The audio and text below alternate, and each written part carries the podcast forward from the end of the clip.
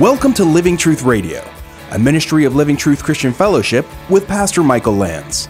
It's our goal to build up believers and to reach out with God's truth to all people. And now, here's Pastor Michael. We're going to be in Genesis 15 tonight. So if you have your Bible, go ahead and open it to Genesis chapter 15. We're looking at a message called Righteousness by Faith. Righteousness by Faith. Genesis 15, the very first book of the Bible. Let's pray one more time. Father, as we open your holy word now, we want to open our hearts to let that word come in deeply to our souls. Your word, the Bible says, is a lamp to our feet and a light to our path. We're to long for the pure milk of the word that by it we may grow into respect in respect to salvation. Father we want to be people who not only are believers but people who are walking with you walking in response to your grace. And abram and abraham as he's later known is a great picture of the believer striding through a journey of faith. And uh, though we are saved by grace through faith there's still a walk to live out and I pray that whatever application you want us to make tonight, Lord, you give us ears to hear what you would say to us, Lord. Help us to set aside all the distractions that we may have brought into this place tonight. Let us lay down our burdens at your feet. Let us lay our concerns at your feet. Let us give our full selves, our uh, everything that we are, our passion, our calling, where you may be directing us tonight. May we be fully committed to that, Lord. And we just pray that you would speak. I'd get out of your way, add and take away from what I've prepared, so that you would speak, Lord, through your word. And we just pray that in Jesus' holy name. Amen. Amen. So, Abram, later known as Abraham, he is a picture of the believer. Uh, and I say the believer because Abram was known as the believer, and we're to follow in the footsteps of his faith. And the first thing that we need to understand about Abram is that he was saved like everybody else is saved. He was saved by grace through faith. This particular chapter is a landmark chapter in the Bible because Genesis 15, specifically verse 6, is quoted three times in the New Testament. It's quoted in the book of Romans, chapter 4, and we'll go there in a moment. Galatians, chapter 3, and James, chapter 2. Those are the three places where Genesis 15, 6 uh, is quoted. The context, context is extremely important. And what we need to learn about righteousness by faith is very important for our own walk with the Lord and our understanding in regard to how one is saved and then what we do in response to that salvation.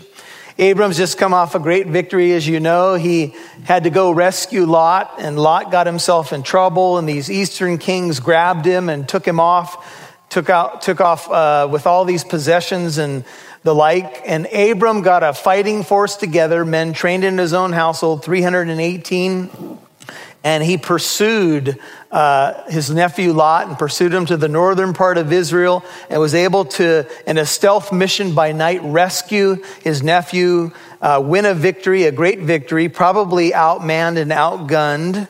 And he rescued Lot, got back all the possessions, made his way back down into the central, southern part of the promised land. And then he was confronted by the king of Sodom. If you remember, you were with us last week. And the king of Sodom said, Hey, you know what? Um, just give me back the people and you can keep the possessions. And Abram had a moment of temptation. And he had, a, he had made a commitment to God that he would not take anything from this victory that was given. He said, you know, he had made a covenant that he would not become wealthy by what Sodom represented. And Sodom is a type of, you know, the world, and, and the king of Sodom is a type of Satan and he didn't want to compromise. And right in that moment came the king of Salem, Melchizedek. Do you remember that? And he's this mysterious figure that appears again in the in Psalm, I think it's 110, and then Hebrews chapters 5, 6, and 7. And there's been all kinds of conjecture about him, but what we do know is that he's a type of Jesus Christ. And And in the moment of temptation with the king of Sodom, the king of Salem, the king of peace, righteousness, and peace shows up. And he's got two things. Remember what they were? He's got bread and wine. And it becomes a foreshadowing of the new covenant, the emblems that we share at the Lord's table of bread and wine. And Melchizedek offers them to Abram. And Abram is humbled and he receives a blessing from Melchizedek. And then Abram gives back a tenth of all the spoils to this great king priest. And this is the scene that's unfolded victory. And yet, Abram's got some fear in his heart because he's got to be thinking about fear of reprisal, fear of retribution. I mean, he, went, he won the victory, but these forces were pretty significant. And he might have been thinking about all the what ifs. And I know sometimes we experience victories in our life and things go well and we walk with the Lord and we win somebody to Christ. But it doesn't mean that you don't go home and still have your own concerns. And Abram had them. And one of the main concerns that was still on Abram's heart was that he was childless. God had given a promise in Genesis 12 that he was going to bless him beyond what he could imagine, but Abram still did not have a child, so he was living in the shadow of barrenness. And in that culture, when you didn't have a child or a male heir, it was devastating. In fact, Solomon kind of uh, gives us this thought of the culture when he talks about children in Psalm 127 being a blessing from the Lord. Blessed is the man whose quiver is full of them. And Abram had no heir. And so, yeah, he'd won the victory. Yeah, there was something to celebrate. Yeah, the intervention of Melchizedek was beautiful and even foreshadowed uh, prophecy, but still there was something missing. And you may be in that boat tonight. You know, maybe you've experienced some cool things in terms of your walk with the Lord, and you're making progress and you're taking steps, footsteps of faith, and yet there's something that continues to gnaw at you, something that's missing. And for some of you, it may be a life partner, it may be clarification of ministry. And uh, Abram becomes a type of the believer in this sense as well. And this may speak to some of your situations tonight. He had to wait on God, he had to wait for the promises. Not every promise that God made to Abram just came like that. He had to stand upon the promises and walk by faith and not by sight. And so I think we can take some encouragement as believers and even some refuge in the life of Abram that it, it doesn't always happen overnight. God's going to ask you to trust him. He's going to ask you to be patient with some things. He's going to teach you patience along the journey of faith. And that's the one thing that's so hard to learn, isn't it? The idea of patience. Oh, man, you don't want to pray for it because you know what happens when you pray for patience, right? So sometimes you don't even know what to do with that category. And with that introduction, it says in the Bible in Genesis 15 1, after these things, the word of the Lord came to Abram in a vision. After what things? All that I just talked to you about in summary from the end of chapter 14 the word of the Lord came. By the way, this is the first time that we're going to see this idea of the word of the Lord coming in, in this specific way. And the word um, for word is debar, and it came to Abram in a vision.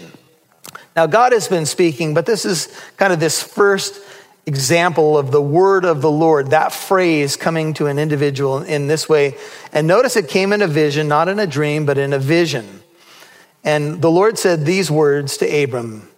So the Lord knows what's going on in his heart. He said, Do not fear, Genesis 15 1. Abram, I am a shield to you. Your reward shall be very great. And whenever God says, do not fear, the one thing that we can assume from a Bible text is that the person was fearful.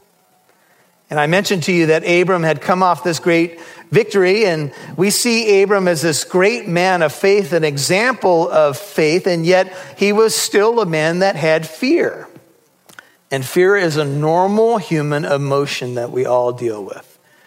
And when the Bible says don't fear, it backs up that idea by saying the reason that you don't have to fear, look at verse 1, is because God is your shield. Can I get an amen? Can I get a hallelujah? God is your shield. That's why you don't have to be afraid. The Bible's not just saying to you, hey, uh, just don't worry. Come on, sing it with me. Be happy, right? Just if you sing that enough, maybe you won't be fearful, right? If, if, you, if you read enough self help books, maybe you won't be fearful anymore. Maybe you can turn your fear into uh, strength. But the Bible says no, the reason you don't have to fear, you don't have to be in denial about real human emotion. But then you need to take that fear to the reality of who you are. You stand behind a shield, and that shield is Almighty God. In fact, in the believer's arsenal in Ephesians 6:16, the Bible tells us we're to take up the shield of faith, with which we can extinguish how many? All of the fiery arrows of the wicked one. We have a shield. God is our shield. And I am happy to hide behind him in the face of the enemy. I've taken enough direct shots to know that I would rather be behind his shield. God says, I am. By the way, um, that particular, just two words, I am, is familiar to all students of the Bible because the great I am is God. Exodus 3:14 this is the name that he gives to Moses when Moses asks what's your name what should I share with the children of Israel God says I am we're all familiar with the I am statements of Jesus in the New Testament. I am the bread of life. John 6 48. I am the light of the world. John 8 12. I am the door. John 10 verse 9. I am the good shepherd. John 10, I think it's verse 11. I am the way, the truth, and the life. John 14 6. I am the true vine. John 15. I am. I am everything that you need and more. And here God says, I am Abram, your shield. And Abram was thinking about probably a future war. But God had given him the victory. And that's what Melchizedek said to Abram God has given you this victory. And so God is saying, in essence, if I gave you that victory, why are you worrying about the next reprisal? Sometimes we win a victory in Christ and then we say, Lord, but I don't know what's going to happen next time. And we're in good company. Even the prophets of Israel, having won a major victory, Elijah, you know, he won the, the victory against the prophets of Baal, but then he was running from Jezebel, right? And, and so, you know, at one moment we can feel like we're more than conquerors in Jesus Christ. And we have to remember that God is our shield. He is the great I am. In fact, Jesus said in John 8 58, before Abraham was born, I am. The word of the Lord came to Abram in a vision in Jeremiah 1 11 and 12. If you want to write it down, it says, The word of the Lord came to me, to Jeremiah, and said, What do you see, Jeremiah? And I said, I see a rod of an almond tree. And the Lord said to me, You have seen well, for I'm watching over my word to perform it. Jeremiah 1 11 and 12. God will keep his promises. He watches over his word and his servants to perform his promises that he's made to them. And you belong to God, and he watches over you. His eye is on the sparrow, and I know he watches me. By the way, that song was written by a couple that had been through terrible physical maladies pretty much their whole life, and they wrote the song my eye, his eye is on the sparrow. I know he watches me. Christ is our protection from all harm and our provision for all needs. That's why in Romans 13, 14, Paul says, Put on the Lord Jesus Christ and make no provision for the flesh in regard to its lusts. So we are told to put on God. We are Christians, but still we have to walk by faith every single day. You have to make it official. Psalm 5, verse 12 says, It is you who blesses me, the righteous, blesses the righteous man, O Lord. You surround him with favor as with the shield. You might want to write these down. Psalm 18, verse 30 says, As for God, his way is blameless. The word of the Lord is tried. He is a shield to all who take refuge in him. Psalm 30, verse 5 says, Every word of God is tested. He is a shield to those who take refuge in him.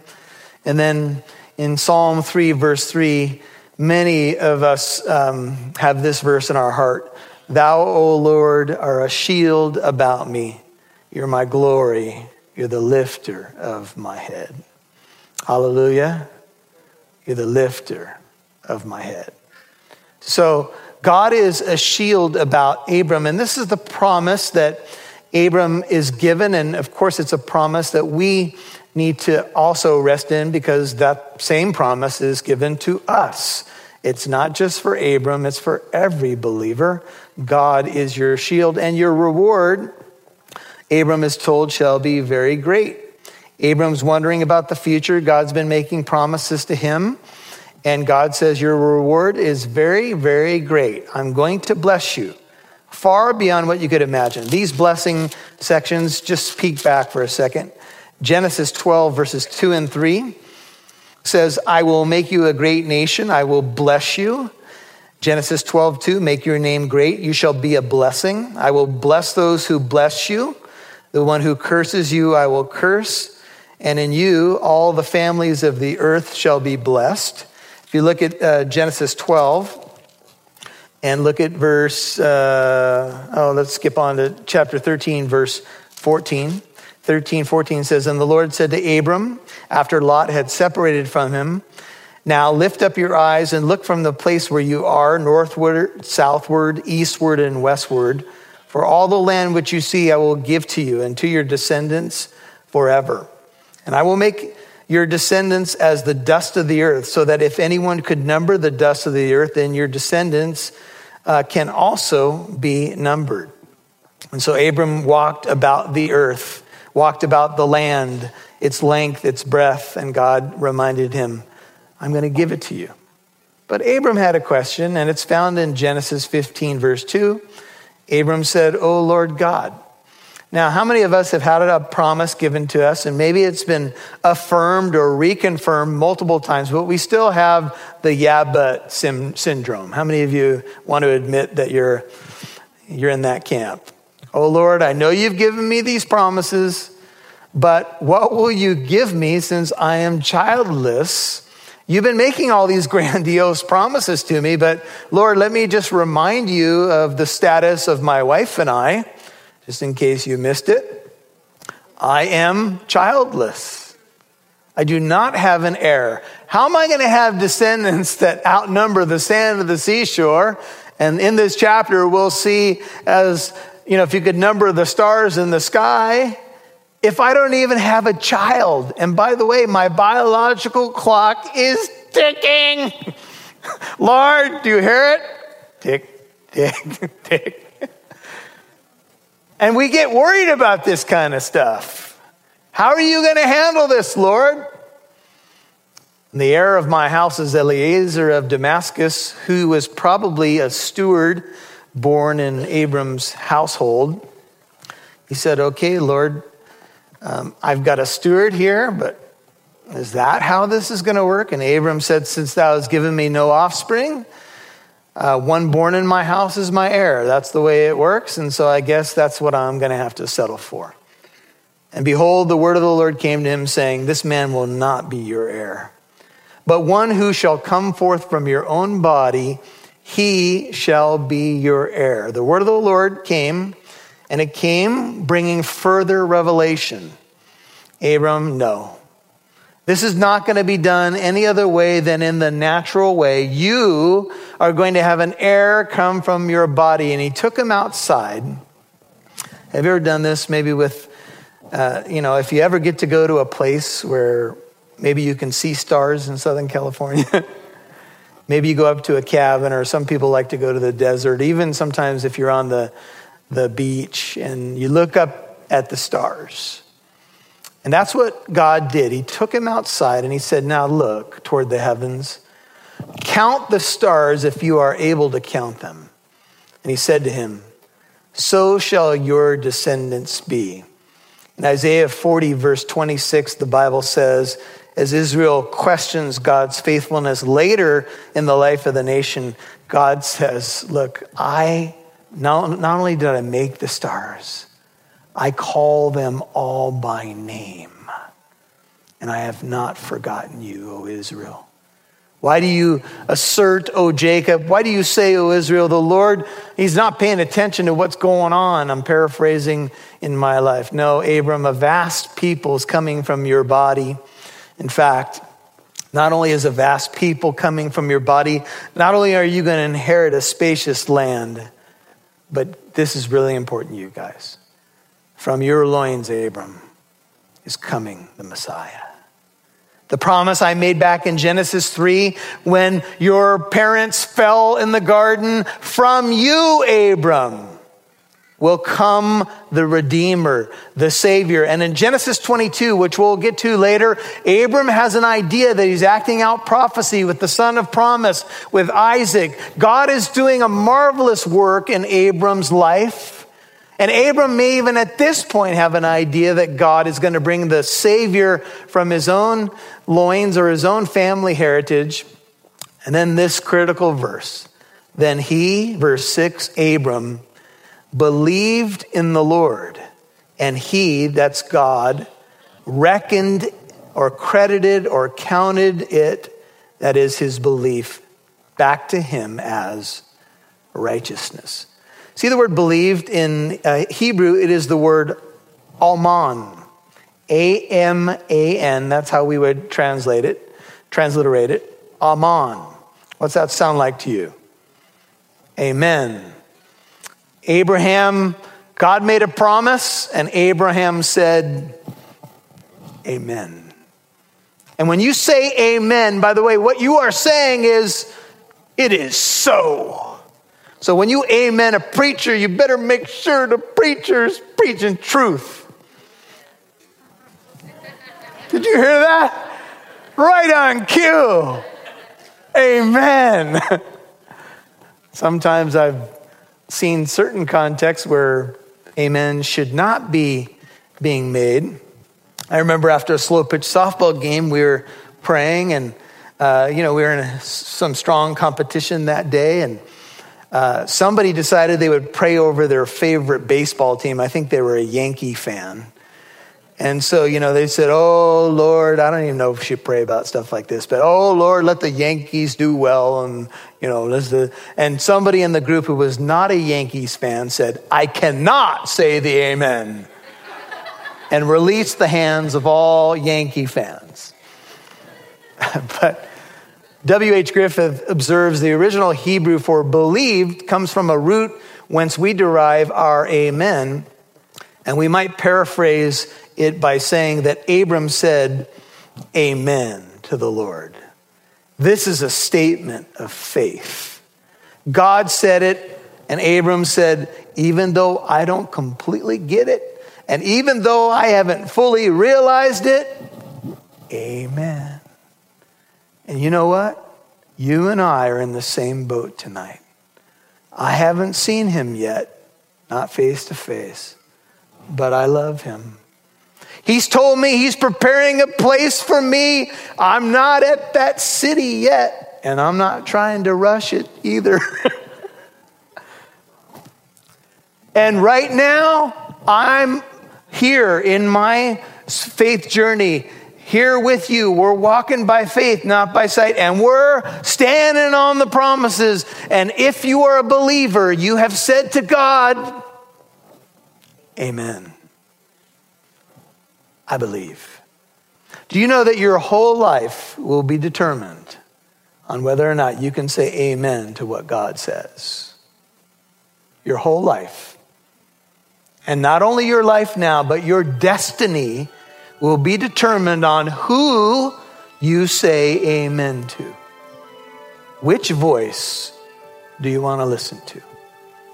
Whose, you know, flute or pied piper or drum do you want to march to? Who are you going to believe? You're going to, you're going to embrace some worldview that says something about life's philosophy. Where are you? Greetings, listening family. This is Oscar Santa Cruz, producer of Living Truth Radio, sitting here with Pastor Michael Lance, and you just heard a study on Genesis chapter 15. Pastor Michael, we experienced something exquisite here in chapter 15 of Genesis. that God, multiple times throughout his encounter with Abram, expressed, I am your reward. I will promise you this land and your descendants. And this man is in his 70s. He has no children yet. And Abram finally asks the question, Well, how will you do this? And God responds to him in verse 9 I am going to make a covenant with you.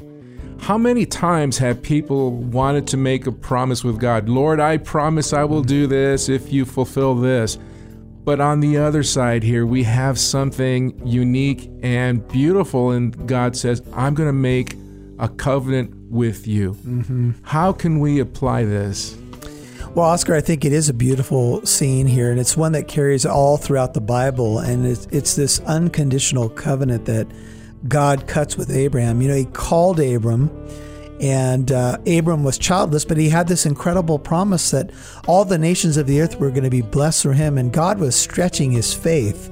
And really, he, he wanted us to see, I think, in Abram to know that when this child, this child of promise would come, it would be wholly dependent upon God's power and God's really miracle working power. Isaac um, is a miracle child, right? He's born to aged parents, well, well past child rearing age. And I think, Oscar, one of the lessons is that God will, what God started in us, He will complete. Mm. And I think that's a promise that we have in the New Testament. He who began a good work in you, He called you, He will finish it. And God is even gracious enough with Abram to go through kind of an ancient ceremony to cut, literally, excuse me, cut a covenant and pass through the animal pieces while Abram is asleep and say, This covenant is wholly dependent on me. And really, Oscar, that's what we're banking on too, right? Mm-hmm. We know that the new covenant is wholly dependent on Christ,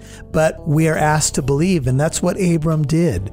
Abram believed in the Lord, and it was reckoned to him as righteousness. Thank you for listening to today's program. If you'd like to listen to this message again, learn more about our church in Corona, or to access archived messages, go to livingtruthradio.org and click on the Church tab. You can follow us on Instagram at Living Truth Corona or download the Living Truth Christian Fellowship app on Apple and Android devices. Living Truth Radio is a listener supported ministry. You can partner with us by donating at livingtruthradio.org.